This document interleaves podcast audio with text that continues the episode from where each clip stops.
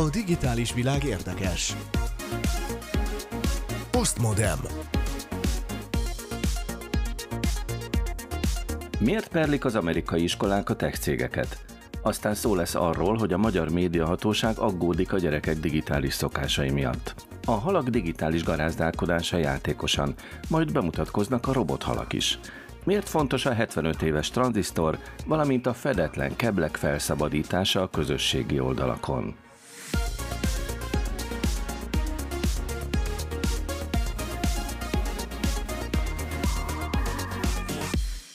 Kellemes rádiózást kívánok a szerkesztő Kovács Tücsi Mihály nevében, a mikrofonnál Szilágyi Árpád. Ma az Asztaltársaságban Pál Bernadett csillagásza, a Konkoli Csillagászati Intézet munkatársa. Szia Berni! Kellemes hallgatózást! Itt van velünk újra Fülöp Hajnalka, a Tudatos Digitális Szülők program alapítója. Üdvözlöm a digitális szülőket! Justin Viktor tudományos újságíró az Agroinform munkatársa. Nem mellékesen, kitűnő hallgatózást kívánok mindenkinek. Keleti Artur kiberbiztonsági szakértő az Informatikai Biztonság Napja alapítója. Hangmásolás mentes, kellemes hetet. És Kovács Tücsi Mihály Szifíró, a Galaktika magazin tudományos rovatvezetője a kongói bantu nyelvű hallgatóink kedvéért. Ngongamoko Szengo. Ez mit jelent pontosan? Kellemes egy órát. Mindenkinek kellemes egy órát szoktam kívánni, csak különböző nyelveken, hiszen most már bárhonnan lehet bármikor hallgatni minket, úgyhogy csak egy kellemes egy órát kívánok mindenkinek. Kovács Tücsi Mihály minden pénteken 16 óra 5 perckor ingyen nyelvórát ad itt a Postmodern műsor első perceiben. A mai műsorban viszont még kapcsoljuk majd Képes Gábor digitális múzeológust is a tranzisztor születésnapja kapcsán. De ahogyan szoktuk, itt egy érdekes hír, és akkor az egész asztaltárságot arra kérem, beleértve Fülöp Hajnit is, hogy figyeljetek erre a hírre, mert lehet kommentálni majd mindjárt. A Seattle-i állami iskolai körzet pert indított több nagy amerikai technológiai vállalat ellen. Azt állítva, hogy ezek a cégek felelősek a diákok egyre súlyosbodó pszichés egészségügyi problémáiért, és hátráltatják az iskolákat az oktatási feladataik elvégzésében. A Google, a Facebook, a Snapchat és a TikTok anyavállalatai ellen benyújtott bírósági kereset azt állítja, hogy a szolgáltatásaikat tudatosan úgy tervezték, hogy a fiatalokat a platformjaikhoz kössék, és az iskolai körzet szerint ez negatív hatással van a diákok pszichés egészségére. Az iskolai körzet, amely közel 50 ezer diákkal Washington állam legnagyobbja, a keresetben azt állítja, hogy a cégek sikeresen kihasználták a fiatalok sérülékeny agyát, hogy maximalizálják a platformjaikon töltött időt, tovább növelve a profitjukat. Na mit szóltok ehhez? Mi lesz ennek a bírósági eljárásnak a vége? Mit satszoltok? Hajni esetleg neked elképzelés? Igen, igen, arra leszek kíváncsi, igen, hogy hogy fogják mérni, hogy mi történik ott a tervezők asztalán, tehát hogy tervezik meg ezek ezt a figyelem tolvaj algoritmus, mert tulajdonképpen ebben él az egész emberiség, ellopták a figyelmüket, ellopták a, a fókuszunkat, nincs olyan nap, amikor végig lehetne egy, egy órát fókuszálva dolgozni, ezt a Fortune 500 legaz, legjobb vállalatvezetőjének a interjújában is lehet olvasni, hogy kb. 28 olyan percük van egy nap, amit, amit nem zavarnak meg mások. Tehát megváltoztatta az egész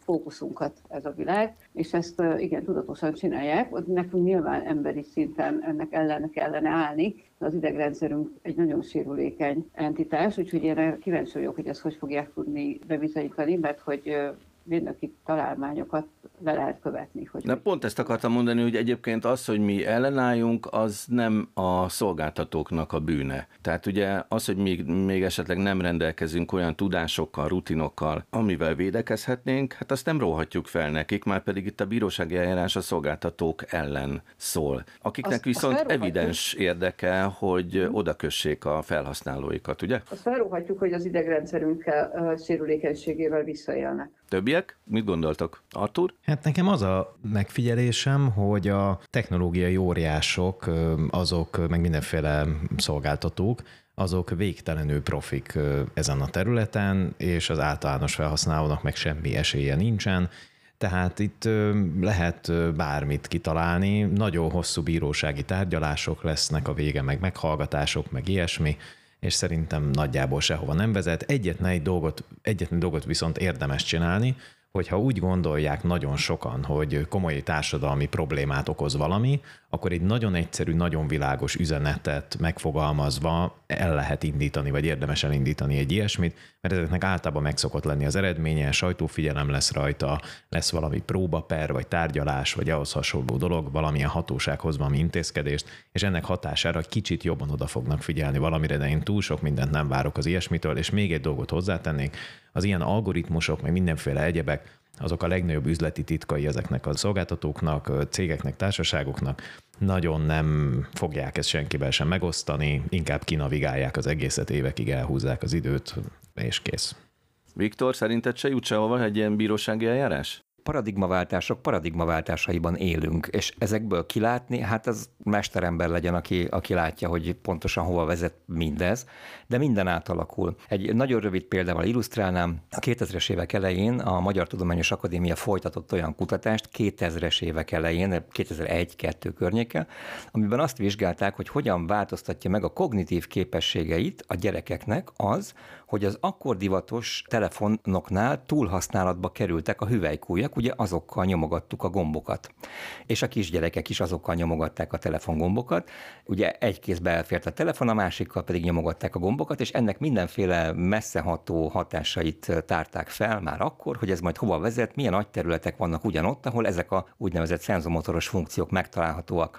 Ez egy ilyen mini kiragadott részlet, de talán látni belőle, hogy a technológia alapvetően az emberi működést, a, a fiziológiánkat is befolyásolja, és ilyen formán, hát még egyszer, a ember legyen a talpán, aki megmondja, hogy hova vezet mindez, megállítani biztos nem lehet, a jó oldalát kell megpróbálni nézni, és konszolidálni kell. Berni, neked van tippet, hogy ki fog győzni a szolgáltatók vagy az iskolák? Én hasonlóan szkeptikus vagyok, szerintem egy darabig fog ez menni, aztán le fog ülni. Ezek hatalmas cégek, óriási mennyiségű pénzzel a hátuk mögött és a zsebükben valamilyen számukra nem nagy összeget szerintem ki fognak fizetni, tehát én nem fűzök különösebben nagy reményeket ehhez, hogy bármi nagy változást fog ez a per előidézni. Tücsi? Én azon gondolkozom, hogy csak akkor lehet valamit itt elérni, hogyha esetleg sikerül valami szándékosságot fel, felmutatni, hogy valami olyat alkalmaznak, amit nem helyes. Mint emlékeztek, annak idején a 60-as években volt, hogy a mozikban egy egyetlen egy kockára felvillant a reklámokban valami és ebben egészen a tudatalattiet szólították meg a reklámmal. Tehát például a reklámba bevágtak egyetlen kockányi képet a 24-ből, ahol rajta volt a kóla, meg a pattogatott kukorica, és a következő szünetben rohantak ki az emberek, hogy vegyék a üdítőt meg a kukoricát a büfében, mert hogy tudatalattilag feldolgozták a képet, de tudatosan nem.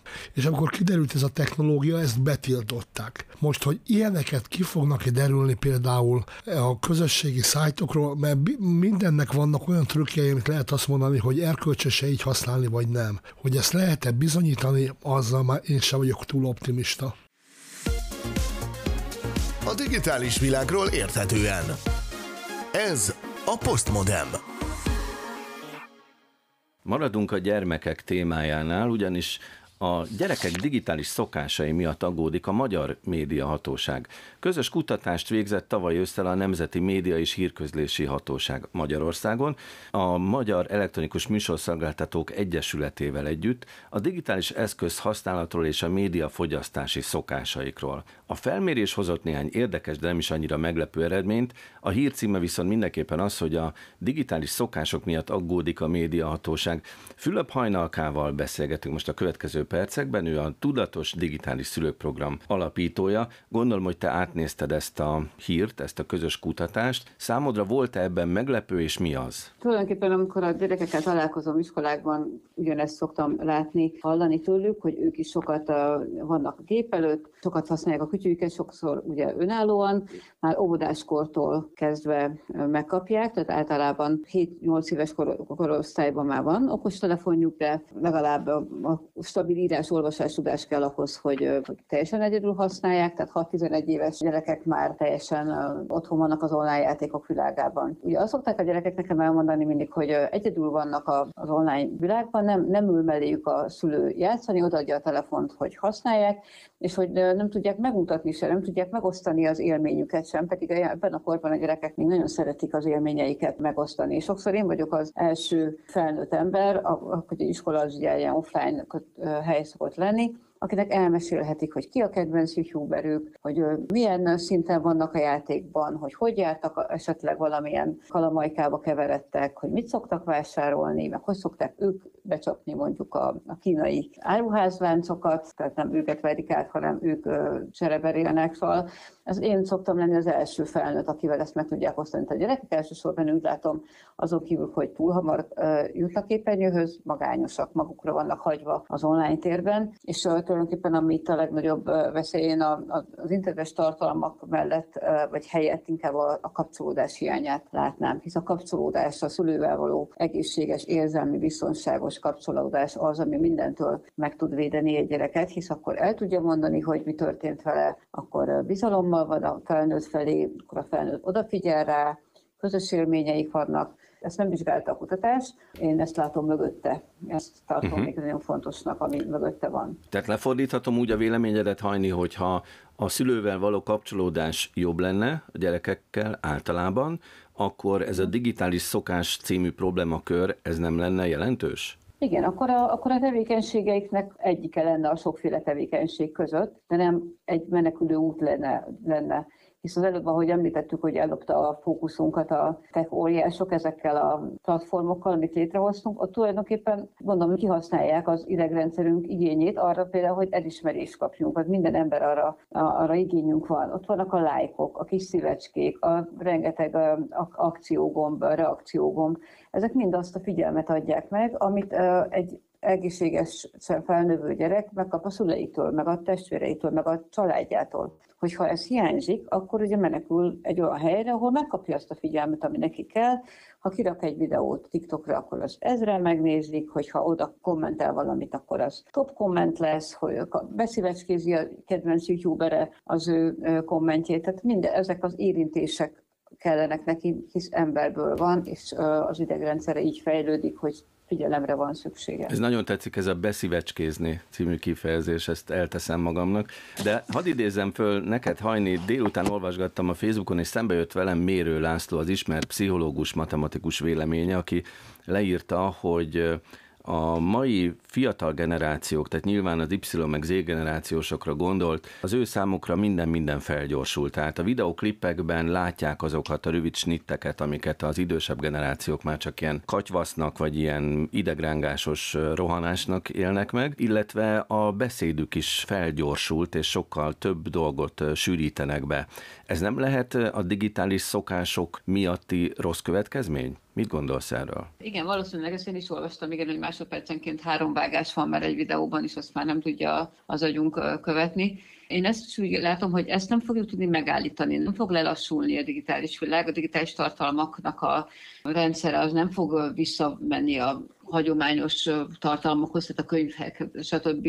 hasonlóhoz. Azt kell nekünk elérni szülőként, hisz a gyerekek szokásait a szülők alakítják ki. A gyerek nem születik telefonnal a kezében, nem születik úgy, hogy telefonozni akarjon. Először a szülőknek mindig azon kell kezdeni, hogy ők mennyit telefonoznak. Van ugye ez a nomofóbia teszt, a dr. Gulda Ádám könyvében olvastam a tíz kérdést, és akkor az ember igen, nem válaszolhat rá, hogy ilyen kérdések vannak benne, hogy ideges vagyok, hogyha nem találom a telefonomat, baráti beszélgetés közben is többször ránézek a képernyőre. Volt már, hogy problémám akadt belőle, hogy a telefonomat nézem, késtem el emiatt, vagy nem vettem részt egy fontos döntés meghozásában. Szóval ilyen kekeckedő kérdések, amire az ember őszintén válaszol, akkor kiderül, hogy ő neki van ez a nomofóbiája, ez a no mobile fóbia, tehát hogy nincs telefon ettől való félelem. Na és hogyha egy szülő ezt megcsinálja, és észreveszi, hogy tulajdonképpen ő neki nagyon fontos, hogy 5 percenként, 3 percenként csekkolja képernyőjét, tudja, hogy mi történt, minden értesítésre azonnal reagáljon,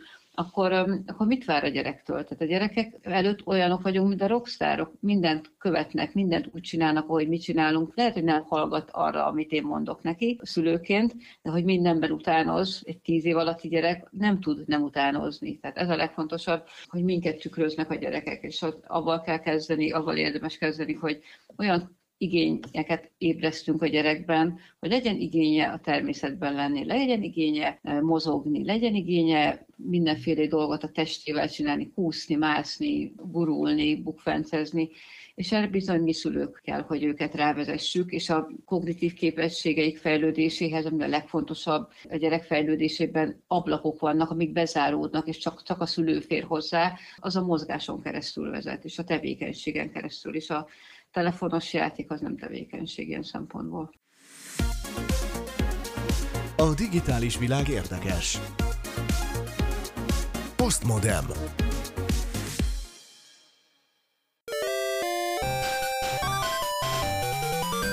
Szerkesztőnk Kovács Ticsi Mihály a következő témánkhoz azt a címet adta, hogy Viszlát és kösz a halakat. Douglas Adams legendás regény címét akár ki is facsarhatnánk egy kicsit, Viszlát és kösz a megrendelést halak. A furcsa cím mögött néhány renitens neonhal húzódik meg, és a neonhalak ma délutáni szakértője Pál Bernadett csillagász.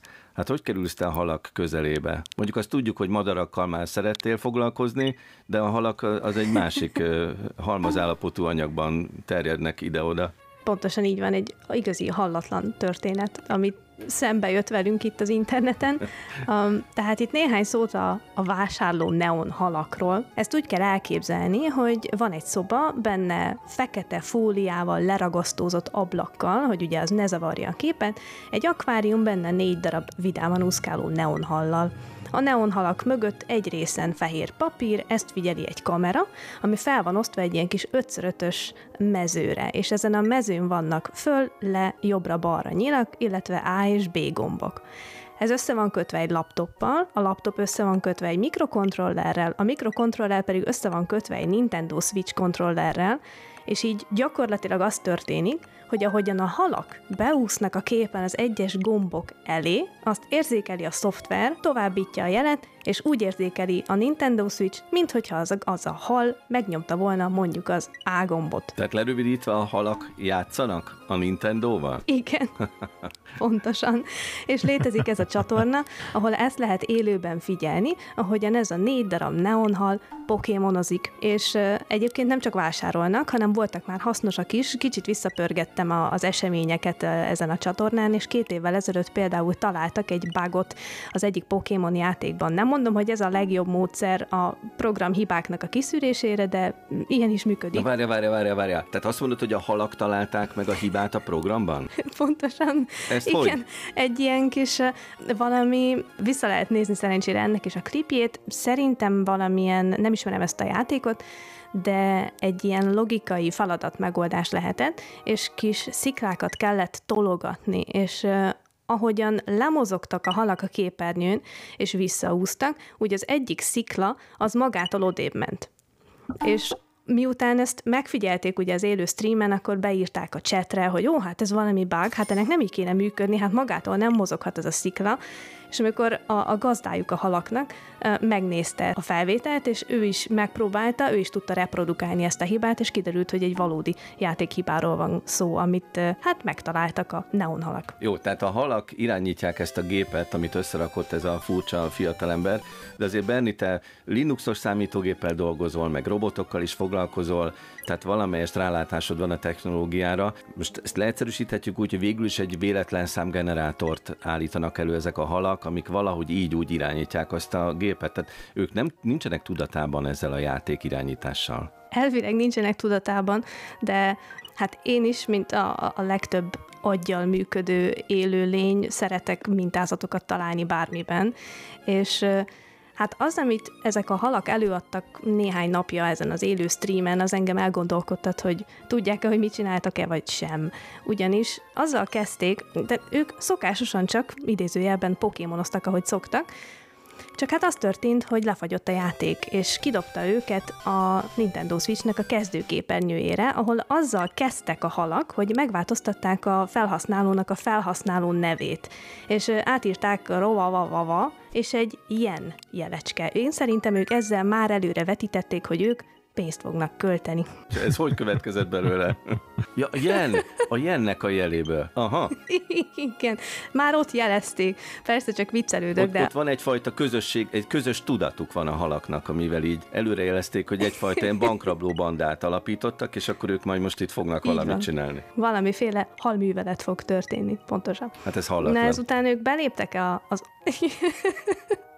Beléptek az online boltba, onnan játékokat töltöttek le, megváltoztatták az illetőnek az avatár képét, beváltották bizonyos pontjait, de nem is ez volt a legnagyobb probléma, hanem ez a folyamat közben, ja, nagyon rendes halak voltak, egyébként elolvasgattak, idézőjelben, egy csomó felhasználási feltételt, tehát ezek a bizonyos feltételek, amiket mi emberek általában csak átgörgetünk, azon szépen lassan végig haladtak a, végig haladtak a halak. Igen, négy darab neonhal. A jogászok boldogok lehetnek, hogy végre valaki olvassa ezeket. Pontosan. Viszont ezek után elkezdtek fölállítani egy új PayPal fiókot, amiről e-mailt küldtek a tulajnak. PayHal, jól értettem? Nem tudom, kikapott utoljára e-mailt a halaitól, igen, és utána pedig 500 ilyen értékben vásároltak a bankkártyájáról. Na most ezzel az a legnagyobb probléma, és itt szerintem Artur mindjárt a szívéhez kap, élőben streamelték a tulajnak az összes bankkártya adatát, úgyhogy ezt bárki láthatta a YouTube-on, hatalmas betűkkel, mindent, uh-huh. amire az embernek szüksége van ahhoz, Pompás. hogy azt a kártyát használni tudja. Ahogy így beszéltetek, pont azon gondolkodtam, hogy, hogy nálunk a kiberbiztonságban van egy csomó olyan protokoll, ami ilyen, ilyen halakkal kapcsolatos, ilyen blowfish, meg twofish, meg ilyesmi, hogyha lett volna ott ilyen hal, akkor az megállította volna őket biztos, hogy srácok, ezt titkosítani fogom. Jó, de Artur, figyelj, csak van ebben egy komoly rész is. Tehát, hogyha ezek a bankkártya adatok ilyen könnyedén kitehetők, akkor ezért a halakat nem lehet felelőssé tenni, ugye? Hát persze, hogy nem. Hát a halak semmiért nem felelősek soha. Ezt csak úgy mondom, tehát ők minden alól kivételek, ez általában így szokott lenni, és teljesen igazad van, ha egy rendszert úgy csináltak meg, hogy azt halak véletlenszerűen tudják irányítani. Például, amikor a haltól megkérdezik, hogy és akkor most írja be a második faktort, meg küldtünk most a, a buborékoló dobozodba egy üzenetet, és ezt most írt be, akkor ott megállt volna a dolog, szerintem. És mi lett a halak sorsa ezek után, Berni? A halak köszönik szépen, élnek, mint hal a vízben azóta is, a tulajuk pedig fölvette a kapcsolatot a Nintendo-val, és valószínűleg megírta a legszokatlanabb panaszüzenetet, hogy hát szeretné visszaigényelni azt az 500 ilyent, amit elköltöttek, ugyanis azt a halai vették, és nem ő. Visszakapta egyébként a pénzt, úgyhogy minden jó, ha jó a vége. Nagyon sokan dolgoznak azon,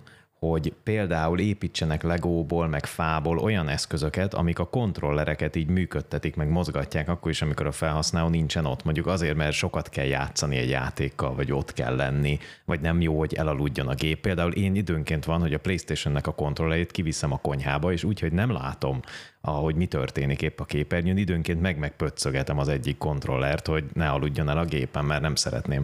Na most például ezt a halak tök jó tudnák csinálni, tehát én, én mindjárt találnék nekik munkát, outsource, ki is fizetem, úgyhogy a gazdája tudna azzal keresni, hogy a halai össze-vissza úszkálnak az akváriumban, egy teljes ekoszisztémát itt összeraktunk.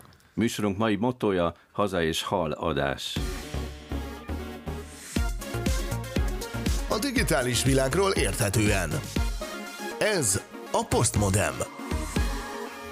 De maradunk még a víz alatti élőlényekkel, mert Kovács Tücsi Mihály is velük foglalkozik a következőkben, de nem az igazi evolúcióval kifejlődött halakkal, hanem egészen másfajta halak következnek. Bizony még hozzá robothalak, ugyanis a halak rendkívül népszerűek a robotépítő mérnökök között, hiszen a saját közegükhöz tökéletesen alkalmazkodtak, rendkívül egyszerű és hatékony mozgással tudnak közlekedni, ami viszont egyelőre a mérnököknek elég komoly kihívást ad, hogy leutánozza. Ennek ellenére most újabb technológiák jönnek és jönnek, és egészen meglepő fejlesztések vannak, az egyik az például egy Illum nevű 6 méter hosszú kígyószerű halrobot, amelyet nem másnak szánták, mint hogy egészen nagy mélységekben az olaj és a gáz kitermelő platformokon végezzenek el munkát. Ez az önhajtású robot akár 20 kilométert is képes megtenni anélkül, hogy vissza kellene térni egy feltöltésre. Egészen elképesztő méretű, 6 méter hosszú különböző szegmensekből áll, amiket cserélni lehet a feladatoknak megfelelően, és ezek után képes bárhova oda menni, mivel áramvonalas a teste, képes akár a szemben lévő áramlattal is megbirkózni, képfelvételeket, hangfelvételeket készíteni, kisebb javításokat elvégezni, vagy éppen például letakarítani különböző dolgokat, tehát csupa olyan dolgot, amit nagy mélységben kell végrehajtani. Ennek az a titka, hogy ebben a mélységben nagyon drága dolgozni, itt általában vagy különlegesen képzett búvárok dolgoznak le, vannak két hétig, de utána két hétig tart, amíg elhagyhatják a kesszonkamrát, ennek megfelelően a fizetésük is horribilis vagy pedig most már vannak ilyen távirányítású robotok, amelyek viszont hajókról kell irányítani, tehát egy komplet hajót kell azért odahozni legénység nélkül, hogy el tudják végezni ezt a feladatot, ez pedig akár napi százezer dollárba is kerülhet. Érthető, hogy ezek után az iparnak mindenféle ilyen robot rendkívül az érdeklődésének a középpontjában van, amivel ezeket a költségeket le lehet faragni. Tücsi, a víz alatti hal robotoknál az a kulcs, ugye, hogy a mozgásuk érdekes, vagy a testüknek a kialakítása van hasonlóképpen megcsinálva, mint a halaké? Tehát mivel leutánozzák a klasszikus halaknak a formáját, az uszonyoknak a formáját, magának az uszonyoknak a mozgását, ezzel tökéletesen tudnak manőverezni a víz alatt, el tudják végezni a feladatokat.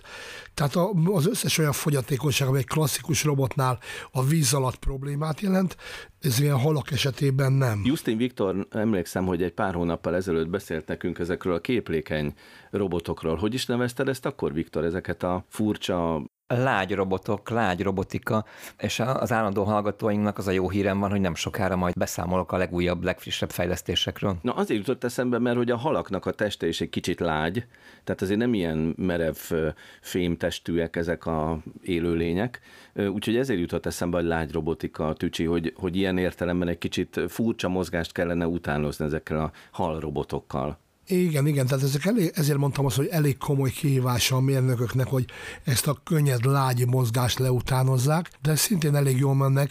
Például most készült el egy körülbelül, hát talán azt mondom, hogy egy olyan két-két és fél kilós ponty méretű robothal, egy 50 centi hosszú robofisnek hívják egyszerűen, a Brit Surrey Egyetem egyik hallgatója készítette, és csak annyi a feladata, hogy úszik a vízben nyitott szájjal, és begyűjti közben a vízben levegő mikroműanyag szemcséket.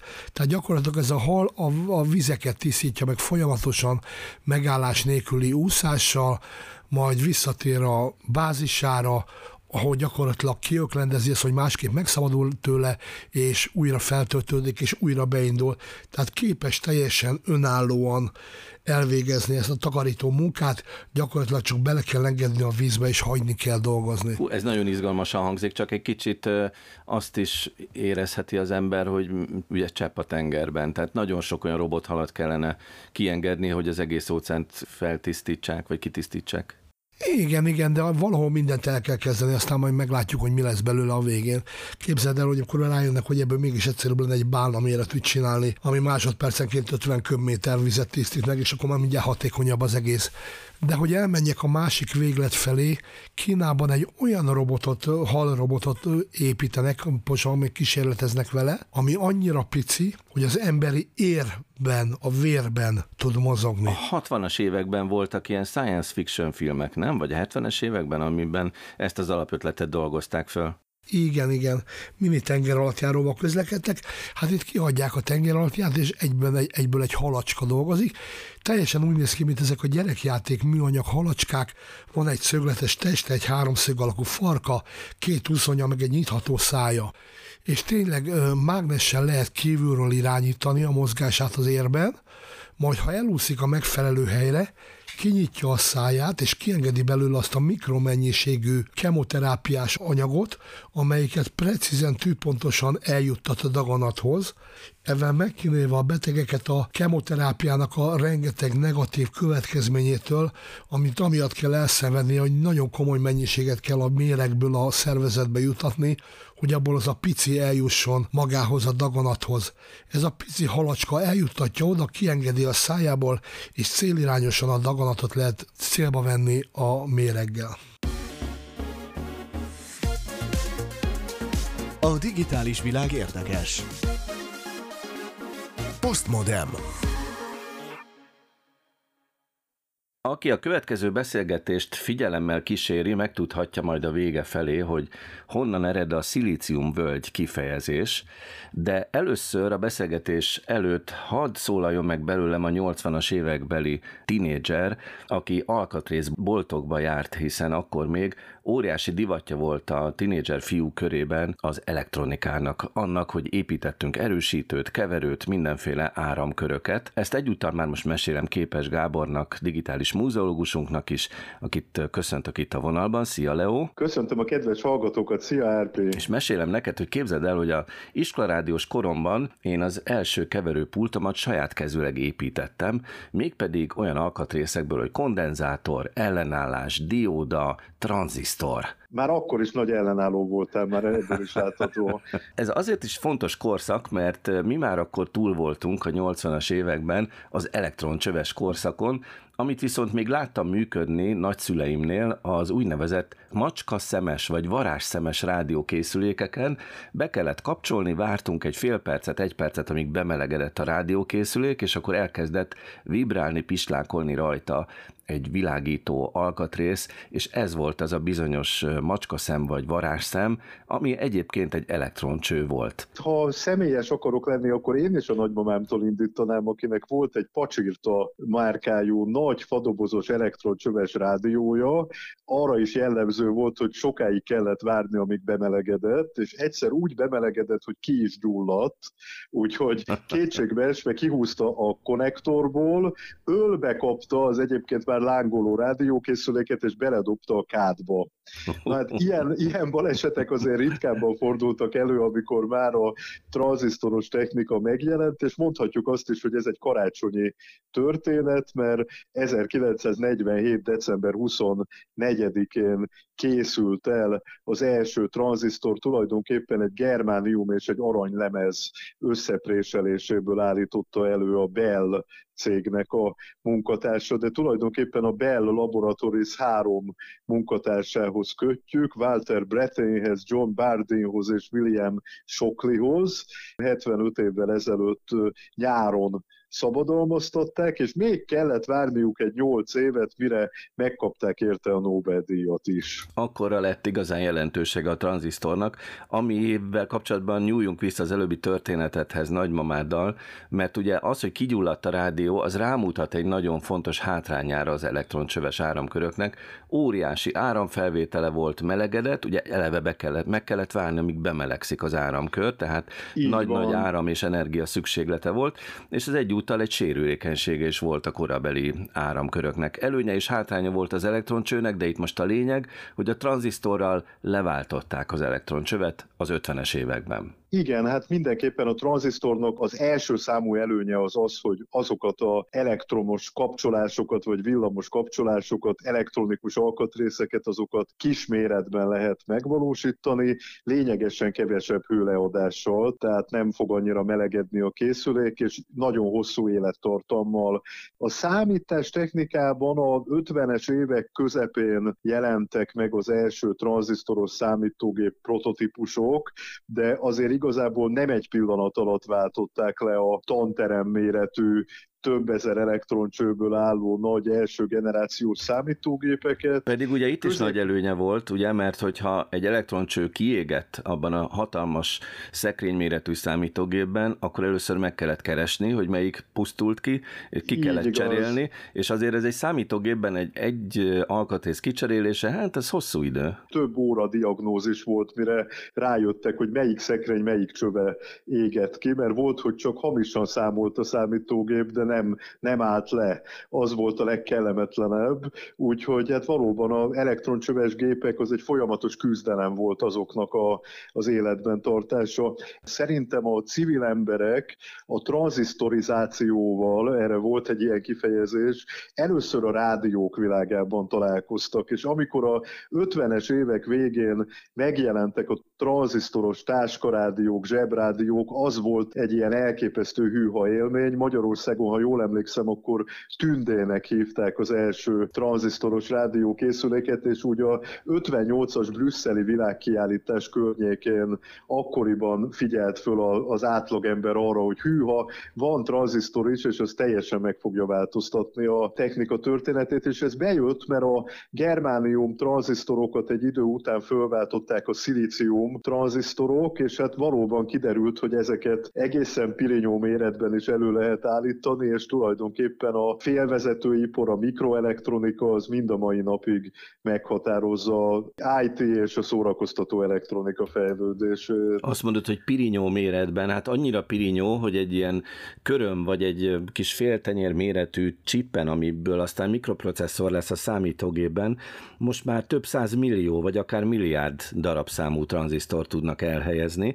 Igen, nanométeres tartományban, nanométeres tartományban beszélhetünk ma már tranzisztorokról, és hát mekkora szó volt, amikor ráírták egy japán tranzisztoros táskarádióra, hogy 9 darab tranzisztort tartalmaz, viszont el kell mondjam az elektroncső védelmében, hogy egyrészt mind a mai napig vannak a zeneiparban rajongóik, akik azt mondják, hogy egy Bizony. kellemesebb, torzításmentesebb hangzása van az elektroncsöves készülékeknek. Másrészt, ha jön egy rádióaktív vagy egy kozmikus sugárzás, akkor szegény tranzisztor az meghalhat, a, a, az elektroncső pedig vígan működik tovább, hogyha nem éget szénné a felhasználója. És akkor itt a végén, ahogy ígértem, áruljuk el, hogy a szilícium völgy is innen kapta a nevét, hiszen az első nagy félvezető gyárakat ott az Egyesült Államoknak a nyugati oldalán építették föl, és innen kapta a nevet, hiszen szilíciumból gyártották már ezeket a félvezetőket, tranzisztorokat, integrált áramköröket, és ez a szilícium völgy kifejezés lett aztán kicsit átvitt értelemben is az iparág neve. Képes Gábor digitális múzeológussal beszélgettem az elmúlt percekben, ő egyúttal a Neumann Társaság marketing igazgatója. Köszönjük szépen a megemlékezést a 75 éves tranzisztorra. Köszönöm a lehetőséget. Postmodem. Hát volt szó a mai műsorban már a merev helyett a lágy robotikáról, meg az előbb a felforrósodó rádiókészülékről, hogy az asszociációs láncban most hogyan következik a következő témánk, azt majd most mindjárt Justi Viktortól meghallgathatjuk, ugyanis a Facebook és az Instagram anyavállalata a Meta felügyelő bizottsága a cég azon szabályainak felülvizsgálatára szólított fel, amelyek tiltják, hogy fedetlen női melleket posztoljanak a felhasználók.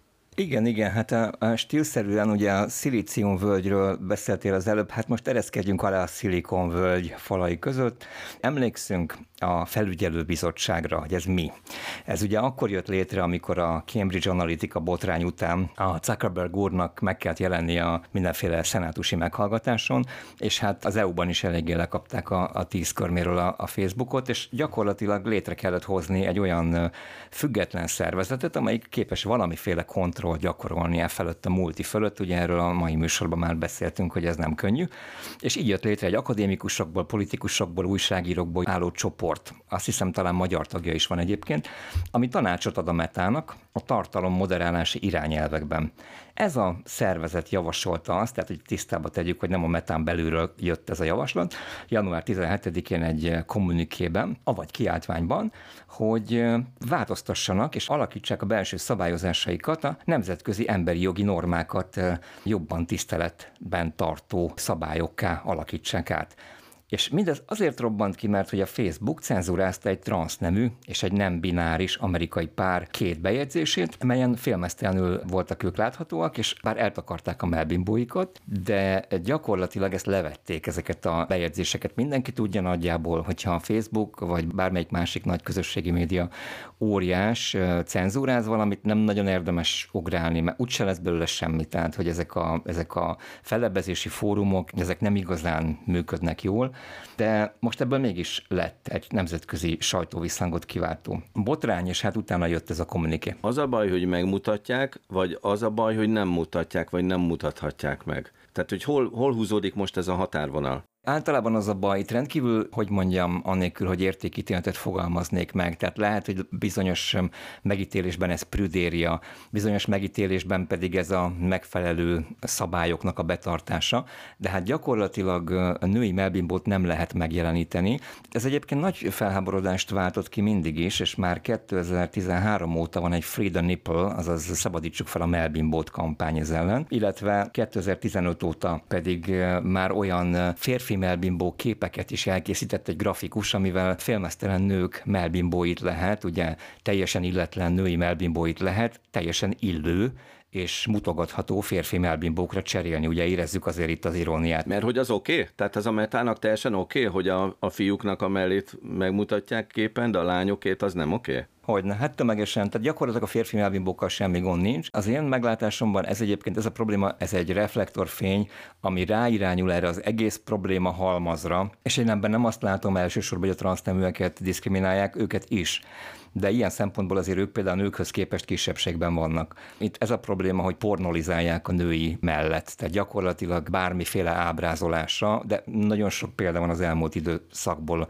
Szép művészeti alkotásokat vettek le ezek a robotok, vagy tartalom ellenőrző emberek, akik ezzel foglalkoznak, és nem ártana itt valami egyértelműbb szabályozást. Én magam egyébként a Frida Nipple mozgalom harcos, ami egy feminista mozgalom egyébként, harcos támogatója vagyok. Egyébként tényleg csak egy szempontot hadd dobjak be, hogy oké, okay, hogy itt a nyugati világban megy ez a fajta vita, de a közel-keleti országokban nem a női mellek megmutatásáról van szó, hanem még az arcukat is el kell takarni ugye különböző ilyen csador meg egyéb ruhadarabokkal, abból is van egyébként kellő botrány, de hát a Facebook meg az Instagram az elérhető ezekben az arab országokban is. Tehát, hogy ezt hogy fogják szinkronizálni, ezek nyilván a nemzetközi multinacionális vállalatoknak a saját megoldandó problémái közé tartoznak. Mi itt Európában talán az a legcélszerűbb vagy legpragmatikusabb, hogyha a saját szkópunkon keresztül nézünk erre rá, az európai kultúrkör optikáján keresztül vizsgáljuk, még az amerikai is nagyon más lenne az észak-amerikai, mint a miénk. Meg azon belül az USA és a Kanada is nagyon más lenne, szóval itt tényleg így van, ahogy mondott pont. Én a Twitter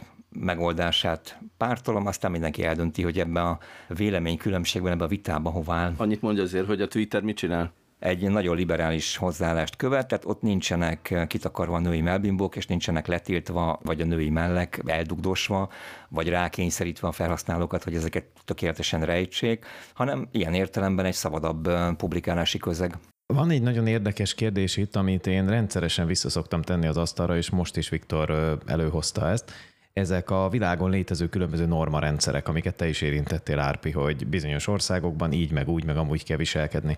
Ezeknek a közösségi tartalomszolgáltatóknak ez a legnagyobb problémája, külön csapatokat tartanak fönn arra, hogy az egyes normarendszerekben, törvényeknek, vallási és egyéb szabályoknak megfelelően mit szabad, meg mit nem lehet, és nyilván akkor van nagy gond, amikor ezek elkezdenek összelógni, meg így fölülről nézünk rá. Csak azért én megjegyezném, hogy ha egyébként még a norma rendszereket valahogy ki is rakjuk, tehát hogy ezt, ezt szabad, ezt meg nem, mert hogy a nyugati világban így csináljuk, a keletiben meg úgy, meg nem tudom melyik vallás szerint így, meg nem tudom milyen törvény szerint úgy, de egy csomó olyan kérdés is van, amivel marha nehéz mit kezdeni. Mondjuk csak mondjuk egy példát, mit csinálunk az árnyékokkal? Hogyha valakinek a nem tudom micsodájának az árnyéka látszik, az oké okay, vagy nem oké? Okay? Hiszen már az alakjáról, a formájáról lehet látni, hogy az egy X, vagy egy Y, vagy egy mit tudom én micsoda. Tehát hogy én azt hiszem, hogy ezek olyan kérdések, amiket mi még magunk sem döntöttünk el, és megpróbáljuk ezeket valahogy bevasalni ezeken a cégeken aktuális szájíznek megfelelően. Hát nekem itt egyébként sok minden fordult meg közben a fejemben. Értem a problémát, de tehát ez valami olyan, amin, amin én eddig fönn sem akadtam. Tehát ugye születésemtől kezdve hozzá vagyok szokva, hogy a fiúk mászkálhatnak félmesztelenül a melegben, én meg nem mászkálhatok egy bizonyos kor fölött félmesztelenül a melegben, és ezt mindig is igazságtalannak tartottam, de hát ez van, én így, így álltam hozzá.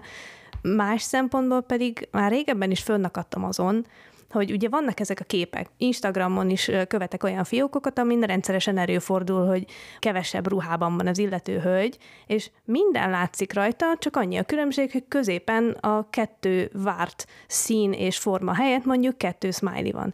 És én sose értettem, hogy most ettől ténylegesen mi változott. Tényleg olyan nagy dolog, hogy, hogy most ott smiley van. Tehát, hogy a, tehát nekem ez valahogy olyan felfoghatatlan, hogy az a, az a néhány pixel, az tényleg ennyire sokat számít. A digitális világról érthetően. Ez a Postmodem.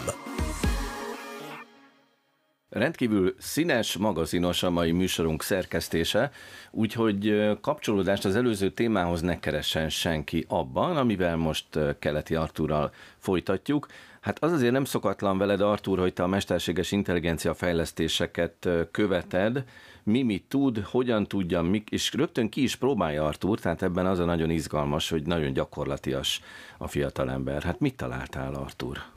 Gyakorlatilag egy olyan dologba futottam bele, ami területet mi a kiberbiztonságban intenzíven követünk, ez pedig a hangmásolás. Több olyan konkrét bűnesetről tudunk, ahol egyébként már történt hangellopás, pontosabban a hang másolat segítségével pénzt sikerült a kiberbűnözőknek ellopnia.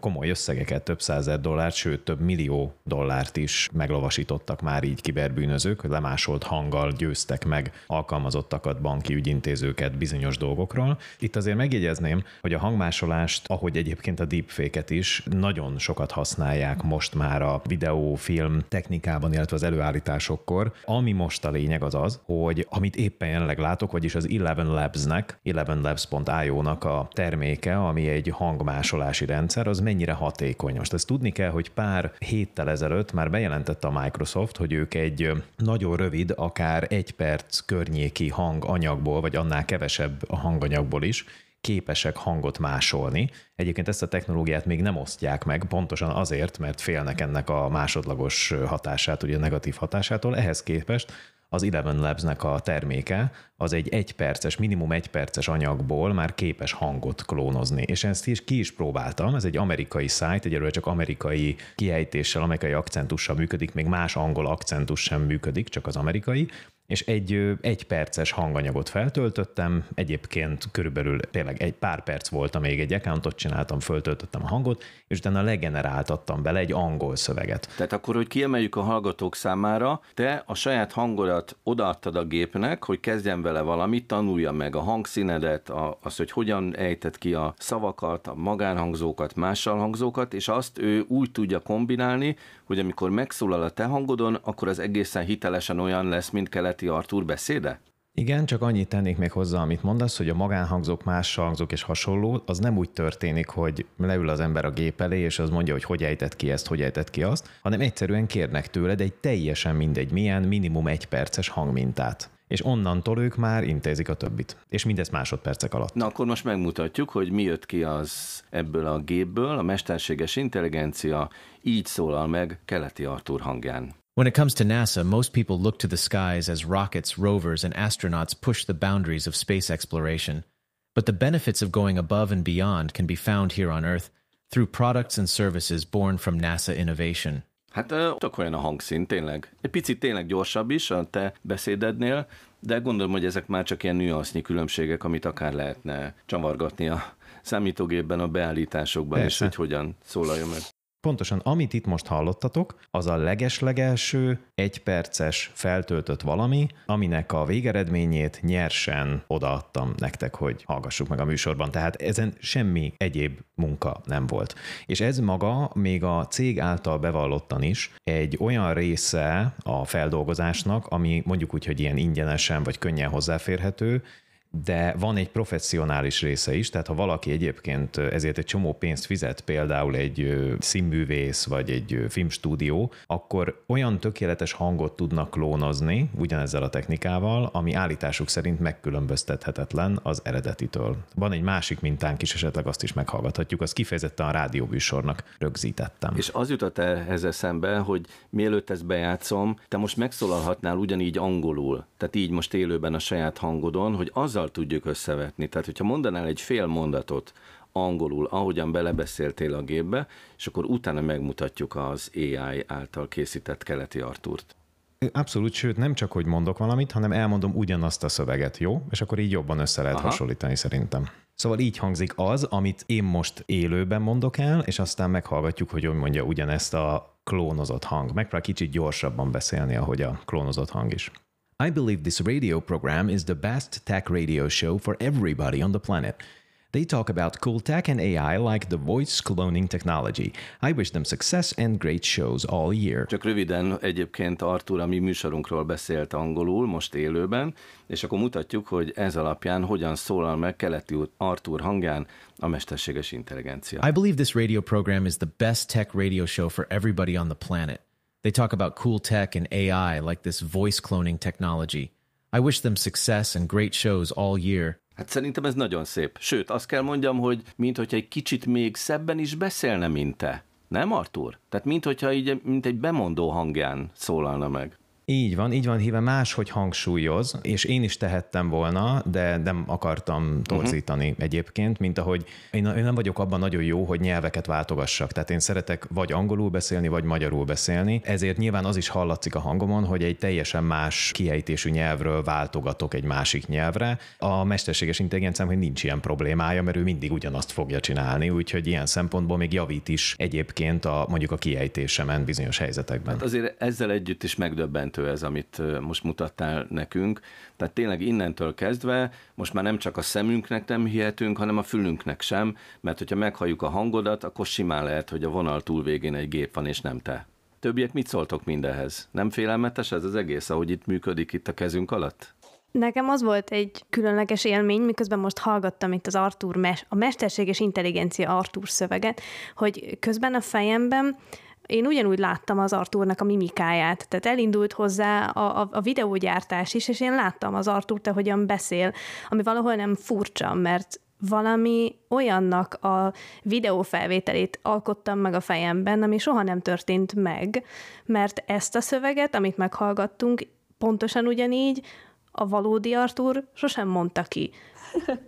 Igen, én is ezen gondolkodtam, hogy ugye a beszédnek, a kommunikációnak a vokális csatorna az egy nagyon erős metakommunikatív tudás jelentést is ad, tehát hogy attól milyen az előbb említett hangszint, azt hogy hogy tudja utánozni, és hogy ebben mondjuk le is lehet majd buktatni, hisz ki tudjuk piszkálni belőle azt a hangszint, amit egyébként talán nem szokott használni az általunk ismert ember. Ugye a kiberbiztonsági csalásokat is követnek már rá, gondolom ez is nem véletlenül azért irány, indítottak ebbe az irányba is, az unokázós, telefonos csalások mintájára vannak már ilyen AI által generált hangokkal végrehajtott csalások, amikor egy magasrangú... True, nagyon fontos dolgot mond kihajni, ugye Artur, ezzel az egész biztonsági problémával?